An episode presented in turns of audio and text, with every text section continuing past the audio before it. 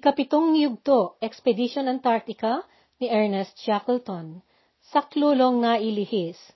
Sana karaan, labis-labis na paghihirap at pagkahapo at pagkauhaw ang dinanas at tiniis ng anim na abenturero mula nung sila'y lumuwas mula Elephant Island na lula ng bangkang James Caird upang maglayag silang papuntang South Georgia na manghingi ng saklolo panahon ng taglamig sa rehiyon na iyon ng karagatan sa Antarctica at siyang pinakamatinding pagbagsik ng panahon at karagatan. Naiwan ang 22 na kasama nila sa Elephant Island para maghintay sila doon sa kanilang pagbabalik. Nagkaintindihan din sila na kahit hindi maghintay ang mga naiwanan doon sa kanilang pagbabalik kung sakaling may mauna na darating na ligaw na bapor na maaring makasaklolo sa kanila ng mga naiwan sa isla. Naglakbay sina Ernest at ang limang kasama niya ng labing-anim na araw hanggang sa nakarating sila sa pampang ng isla. Sa kasamaang palad, nalihis sila na napapunta sa kabilang ibayo ng isla at kinailangan nilang dapat maglayag muli para makarating doon sa estasyon ng mga balyenero na Stromness dahil doon sila may mahihinga ng tulong. Subalit sa mga sandaling iyon, karag-karag na ang estado ng bangka at malamang na hindi na nito makakayanan pang iparating sila doon sa kabilang ibayo. Nagpasya ngayon si Ernest na tawirin nila ang misteryoso pang interior ng isla para pumunta sila sa kabila. Gawa na mahina na ang estado ng dalawa sa mga kasama niya, pinaiwan niya sina McNish, John Vincent at McCarthy na maghintay at babalikan nila ang mga ito. Isinama ni Ernest ang dalawa, si Worsley at si Crane. Alas tres ng madaling araw noong tuloy, tuluyan nang lumarga sina Ernest, Worsley at Crane mula sa kampo pigote nila at sinimulan nila ang naglakad na umakyat sa kumpol ng mga burol na nababalot sa yelo. Sa panahon na iyon, nakukumutan ito ng napakakapal na yelo at bawat hakbang nila ay naisagawa na panghuhula. Una silang lumibot sa tagiliran ng malaking bundok na yelo at minadali nila ang dumaan sa mga mas mababang bahagi ng paglandasan noong bumaba ang kati ng tubig dagat. Dumating sila sa bandang silangang dulo ng bundok na yelo at uh, natanto nila ang malaking ipinagbago nito sa loob ng 24 oras na pag-ulan ng niebe at pag-ihip ng malakas na hangin. Naganyo ang bundok na animo pamatok sa araro na nakaharap sa dagat. Nakita nila sa takdang sa likod ng bundok na yelo ang natipon na labi ng pagkakalansag na nagpahiwatig ng malaking sakuna na nasagap ng isang sasakyang pangkaragatan. May nakita silang parang tadyang ng kahoy na may ukit na maaring nanggaling sa mga naunang bapor. Mayroon pang kahoy na may napaka na kapaikot na bakal na kinain na ng kalawang. May wasak na bariles at mga karaniwang mga sirang bagay na gawa ng kabagsikan ng karagatan. Pangatlo na ito na nakakita sila ng mga bakas ng sako ng dagat sa tiyempong iyon. Maalala na mayroon ng bapor mula sa bayan ng Uruguay na nagngangalang Argos. Ito'y lumuwas mula Argentina noong ikasyete ng buwan na iyan at nakatakda itong patungo sa rehiyon na ito. Subalit, naisulat na ito'y biglang naglaho dyan sa rehiyon na iyan ng Antarctica na malapit sa dagat ni King Haakon. Ang bapor na ito ay may sukat na limang daan at tatlumputpito na tonelada at may kargamentong uling at mga bariles para sa mga balyenero sa South Georgia.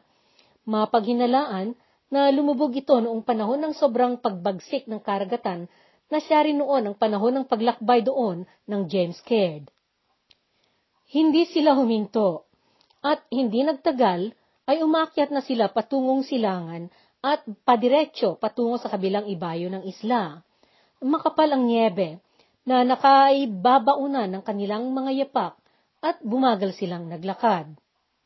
Pagkaraan ng dalawang oras na pag-akyat nila, nakarating sila sa puntong humigit kumulang na dalawang libo at limang daang talampakan ang kataas.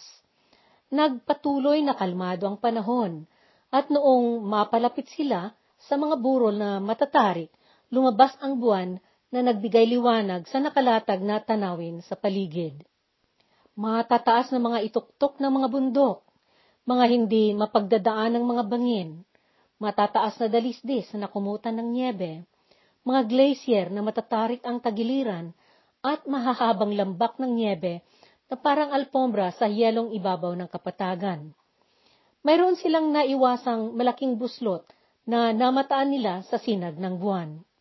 Subalit tumating ang hamog na nagyelo at nagdilim ang kapaligiran. Itinali nila ang mga tali sa kanilang mga baywang at tiniyak nilang mabuti na nagkadugtong-dugtong ang mga ito. Ito ay upang panigurado ang pagkakaiwas nila sa panganib sa mga butas, bangin, dalisdis, at sa mga hindi mapaghahandaang pagkakadulas nila. Noong nagbukang liwayway, nagnipis ang hamog na pumaitaas. Mula sa kanilang kinaroroonan na pwesto na noon ay nagsukat na ng tatlong libong talampakan ang taas, isang kilometro na kataas. Nakita nila ang inakala nilang lawa, subalit ito ay dagat na tinawag na Possession Bay sa bandang Hilaga. Huminto sila ng panandalian at kumain sila ng kanilang baon na biskwit. Pinag-usapan nila kung ano ang mabuti nilang gawin sa puntong iyon. Babababa sila, natatawid sa ibabaw ng yelo ng lawa, o ipagpatuloy nilang lakarin ang bundok na tinatayuan nila. Pinili nila ang bumaba, at pagkatapos ng isang oras na paglalakad nila, nakita nila ang bangin na naging bahagi ng glacier. Noong sumikat ang araw at lubusan ng pumaitaas ang natitirang hamog, nakita nila na ang lawa ay pahantong sa malayo. Napag-isip nila na iyong nakita nila na dagat na papuntang karagatan sa bandang silangan na bahagi ng isla, iyon itong Possession Bay. Bumalik silang umakyat sa iniwanan nilang bundok at tumungo sila sa direksyong timog silangan dahil ang kanilang sinusunod na mapa na ginawa nila batay sa unang pag-aaral ni na Ernest at Worsley sa kanilang paligid ay naglagay noon ng marka na may dalawa pang dagat na nakamarka sa gilid ng isla bago sila makarating sa Stromness. Bago magpananghali, malapit na sila sa ibabaw ng bundok. Naging mas matarik ang dalisdis Tinapyas nila ang bawat kanilang pag-aapakan sa yelo hanggang sa narating ni Ernest ang makitid na gulugod ng talabis. Mahigit kumulang sa isang libo limang daang talampakan ang kataas ng talampas at wala silang madadaanang pababa. Paakyat na tagiliran ng glacier ang nasa silangang bahagi at nakatagilid na paakyat ito ng hanggang walong milya papunta sa ituktok na humigit kumulang na apat na libong talampakan ang taas niya mga bundok na yelo na sumadsad sa dagat ang nasa hilaga. Sa timog ay mga malalaking bahagi ng natipon na tubig na galing sa natunaw na yelo mula sa mga bundok sa interior. Ang kanilang landas noon ay sa pagitan ng mga tubigan at mga glacier sa ibaba at kinailangan nilang bumaba sa talampas na kinaroroonan nila. Binalikan nilang pinagbabaan yung mahabang talampas na tinahak nila ng tatlong oras, subalit nakababa sila na, sa laon ng isang oras lamang. Lumakad sila sa gilid ng ibaba ng bundok sa itaas nila at dinaanan nila ang malaking Bergstrand. Isa itong malaking siwang sa paanan ng glacier na namagitan sa patag na niebe at ang sayad na paanan ng bundok. May haba ito na isa at kalahating milya at ang kalalim nito ay sanlibong talampakan. Noong dumating ang tanghali, huminto sila sandali. Nagpainit sila ng pagkain at kumain sila at nang mapanatili nila ang lakas ng katawan nila. Umakyat na naman sila hanggang sa nakarating sila sa ibabaw. Manipis ang niebe na nang takip sa asul na yelo ng bundok at nagtapyas sila ng kanilang maapakan noong makalapit sila sa ibabaw. Talabis na naman din ang tumambad sa kanila. Pinakiramdaman nila ang galaw ng mga ulap at ang tungo ng malamig na ihip ng hangin at natanto nila na kinailangan nilang makarating sa paanan ng bundok bago magdilim at gumabi upang hindi sila maabutan at mabalot ng makapal na hamog at lamig. Labis na peligroso noon ang tindi ng lamig at siguradong ito ang kikitil ng buhay nila. Napapaligiran sila ng mga ituktok ng mga bundok na nanghadlang sa tanawin sa kaliwa at kanan nila. ipinasya ni Ernest na bumalik sila sa pinanggalingan nila. Hapon na noon, at nagsimula ng nagtipon-tipon ang mga ulap sa bandang kanluran ng kalangitan. Nasa taas sila ng bundok noon at sa kataas na apat na libo at limang daang talampakan. At ang temperatura sa ganyang kataas kapag gumabi ay matinding lamig. Wala pa naman silang tolda o maisuot na pampainit sa katawan nila. Ang mga kasuotan nila ay walang panlaban sa lamig. Sa ibaba ng bundok, sa bahaging patag, nakita nila ang mga damong dagat na tumubos malapit sa gilid ng dagat. Kung makakababa sila doon, maari na silang maghukay ng lalatagan nila ng damong tambo at pupwede na iyon na pagpapahingahan nila ng magdamag. Bumalik silang bumaba sa yelo at nagtatapyas ng kanilang pagbabaan at saka sila umikot na pumunta sa kabilang bundok. Pinamadali ni Ernest ang dalawa niyang kasama na pumaibabaw sa talampas para tingnan nila ang nasa harapan nilang tanawin. Masyadong matarik ang panig na tagiliran ng kinaroroonan nila, subalit sa paanan nito ay sumugpong sa dalisdis na niebe. Magdidilim na noon at hindi na nila masyadong nakikita ang ibaba. Bumaba sila sa tagiliran na iyon na nagtititigpas ng maapakan nilang yelo hanggang sa nakarating sila doon sa punto na napansin ni Ernest na hindi na masyadong matigas. Natansya nila na mula doon sa punto na iyon, marahil ay hindi na masyadong matigas paibaba hanggang sa paanan. Naisip ni Ernest na mas mabilis kung magpapatihulog sila na magpadulas doon sa dalisdis ng bundok na iyon. Hindi nila mawari kung hanggang saan ang pagtatapusan ng talabis subalit wala na silang ibang maisip. Pinarolyo nila ang kanilang daladalang tale at ginawang parang napabilog na sapin at ginawa nilang upuan.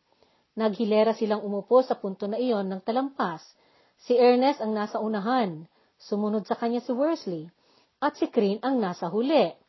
Isinaklang ni Worsley ang mga paa niya sa may baywang ni Ernest at gayon din ang ginawa ni Crane sa likod ni Worsley. Wala silang kaimik-imik o pag-atubiliman na nagpadulas sa talampas na iyon hanggang sa para silang lumilipad ang pakiramdam nila sa bilis ng kanilang pagpababa. Para kaming naitilapon sa himpapawid, pansamantalang nagtayuan ang aking buhok, subalit bigla akong nakaramdam ng lakas at alam ko na lamang na ako'y tumatawa. Ang totoo lamang, ako'y tuwang-tuwa. Lubos na nakakapagaan ng loob. Sumigaw ako sa aking tuwa at natuklasan kong kahit si Shackleton at si Crane ay nagsisisigaw din. Parang walang kapangapanganib. Hayaan mo mga, mga bato dyan. Iyan ang inilanad ni Worsley sa kanyang diary tungkol sa puntong iyon ng kanilang paglakbay. Hindi naman nagtagal at nakarating sila sa kapatagan ng niebe sa paanan ng talampas na iyon. Noong Tiningala nilang tingnan ang kanilang pinanggalingan, tamang-tamang lamang din na tumalukbong ang makapal na ulap doon sa ibabaw ng bundok na inalisan nila. Napagtansya nila na iyong kanilang nalakbay na iyon na humigit kumulang ay isang kilometro ang taas na talampas ay naisanaganap nila sa tatlong minutos lamang. Nagkamayan ang tatlo sa tuwa sa kanilang natamong pananagumpay ng kanilang estratehiya. Sa bandang silangan ng lugar na narating nila, ay matarik na bundok na natatakpan ng niebe. Ito ang nagpaiba sa mga malalaking bundok na yelo sa bandang hilaga na siyang pagdadalampasagana ng isla mula sa pinagbagsakan nito sa timog.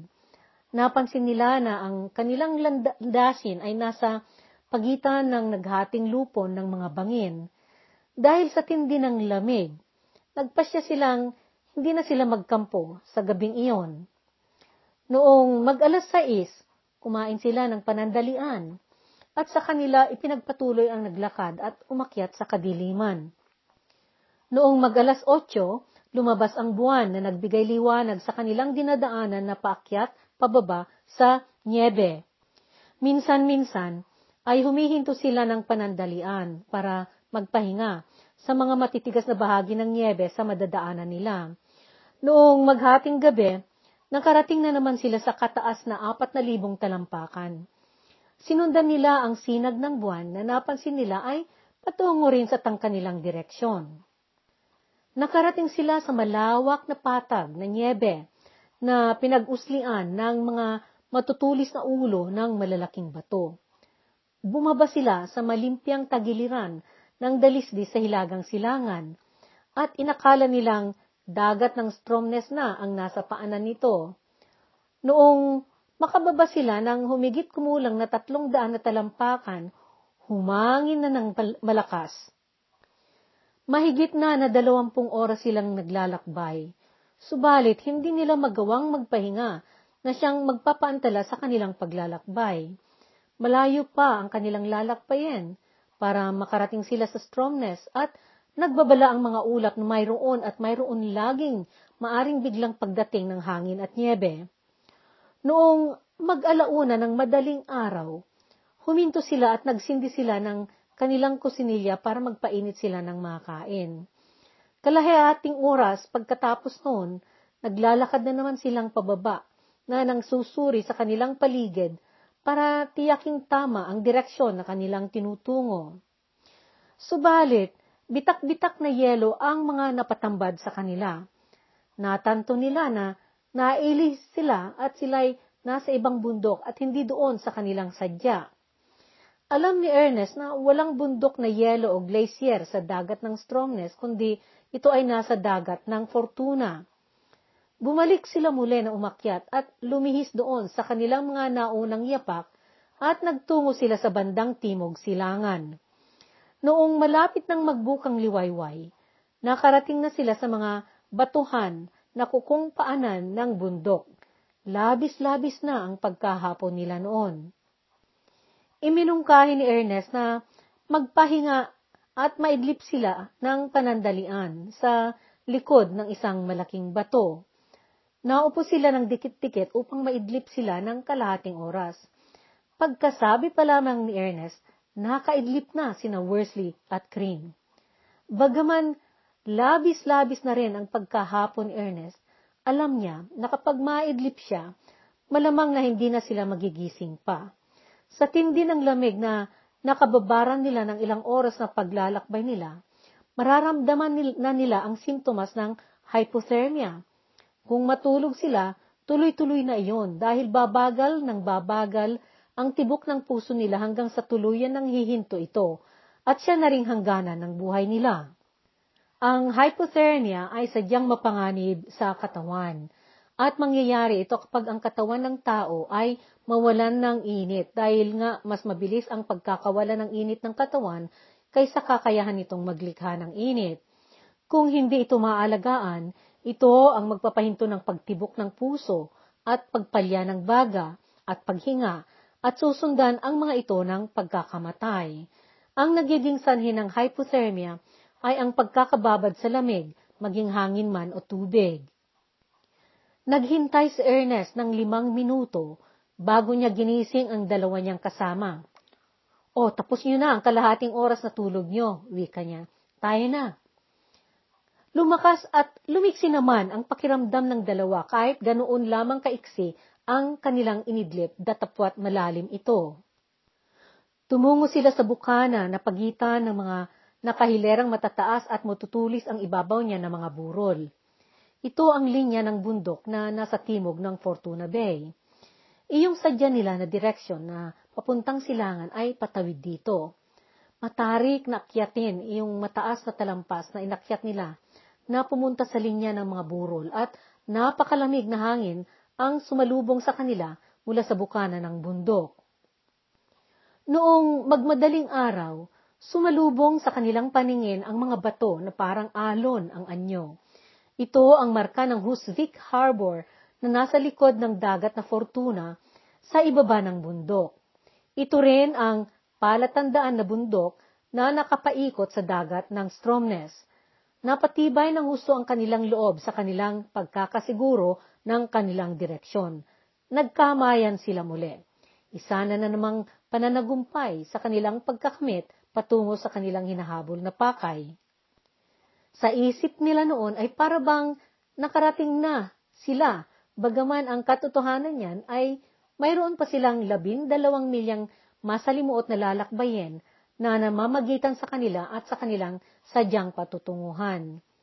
Mayroong mababa na talabis na bababaan nila papunta sa patag. Ito ang namaghiwalay sa puntong kinaroroonan nila na talabis mula sa mga burol sa likod ng Husvik.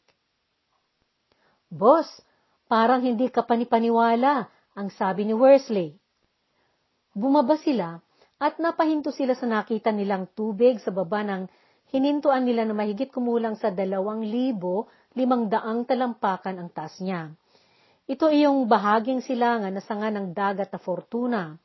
Iyong talabis na binababaan nila ay humantong sa bangin sa itaas ng takdang ng dagat. Habang naghahanda sila ng almusal nila, umakyat si Ernest na nagmatsyag sa tanawin sa harapan nila. Mag alas 6.30 ng umaga noon at nakarinig si Shackleton ng parang sipol na galing sa estasyon. Ito ang estasyon na pinagkakatayan ng mga balyena na nahuhuling pangkomersyo. Inakala nila na guni-guni lamang nila iyong pagkarinig nila ng huni, subalit habang kumakain sila ng agahan, narinig nila muli iyong silbato. Iyon pa lamang ang kauna-unahang huni na narinig nila na galing sa ibang tao sa laon mahigit na isang taon. Iyong huning iyon ang nagpatiyak na may mga ibang taong nakatira doon. Ipinahihiwatig din nito na naghahanda ang bapor at hindi magtatagal ay kailangan na nakasakay sila dito para pupuntang sasaklolo sa kanilang mga kasama sa Elephant Island. Hindi na nila naramdaman noon ang kanilang pagod, gutom at sakit sa katawan sa kaisipang dumapo sa kanila. Ipinaalam ni Ernest na ang klarong tatahakin nila ay iyong nasa harapan nila mismo, ang dalisdis na yelo papuntang Husvik. Mga kasama, itong dalisdis na ito, ang wari ko ay hahantong sa bangin, pero baka hindi naman. Kung hindi tayo ba dito, iikot tayo ng mga limang milya bago tayo makarating si Patag. Ano sa tingin ninyo ang piliin natin? Kinausap ni Ernest ang dalawa niyang kasama. Subukan natin ang dalisdis. Agad at sabay na sumagot ang dalawa. Nagpatuloy silang naglakad. Iniwanan na nila ang kanilang kusinilya at iyon na lamang tigisang rasyon nila na biskwit ang dala nila. Mula sa puntong iyon na kinaroroonan nila, malamang na dalawang libo at limang daang talampakan ang taas noon. Bumaba silang dumaan sa makapal na niebe hanggang sa nakarating sila sa gilid ng burol at sa taas ng dalawang libong talampakan.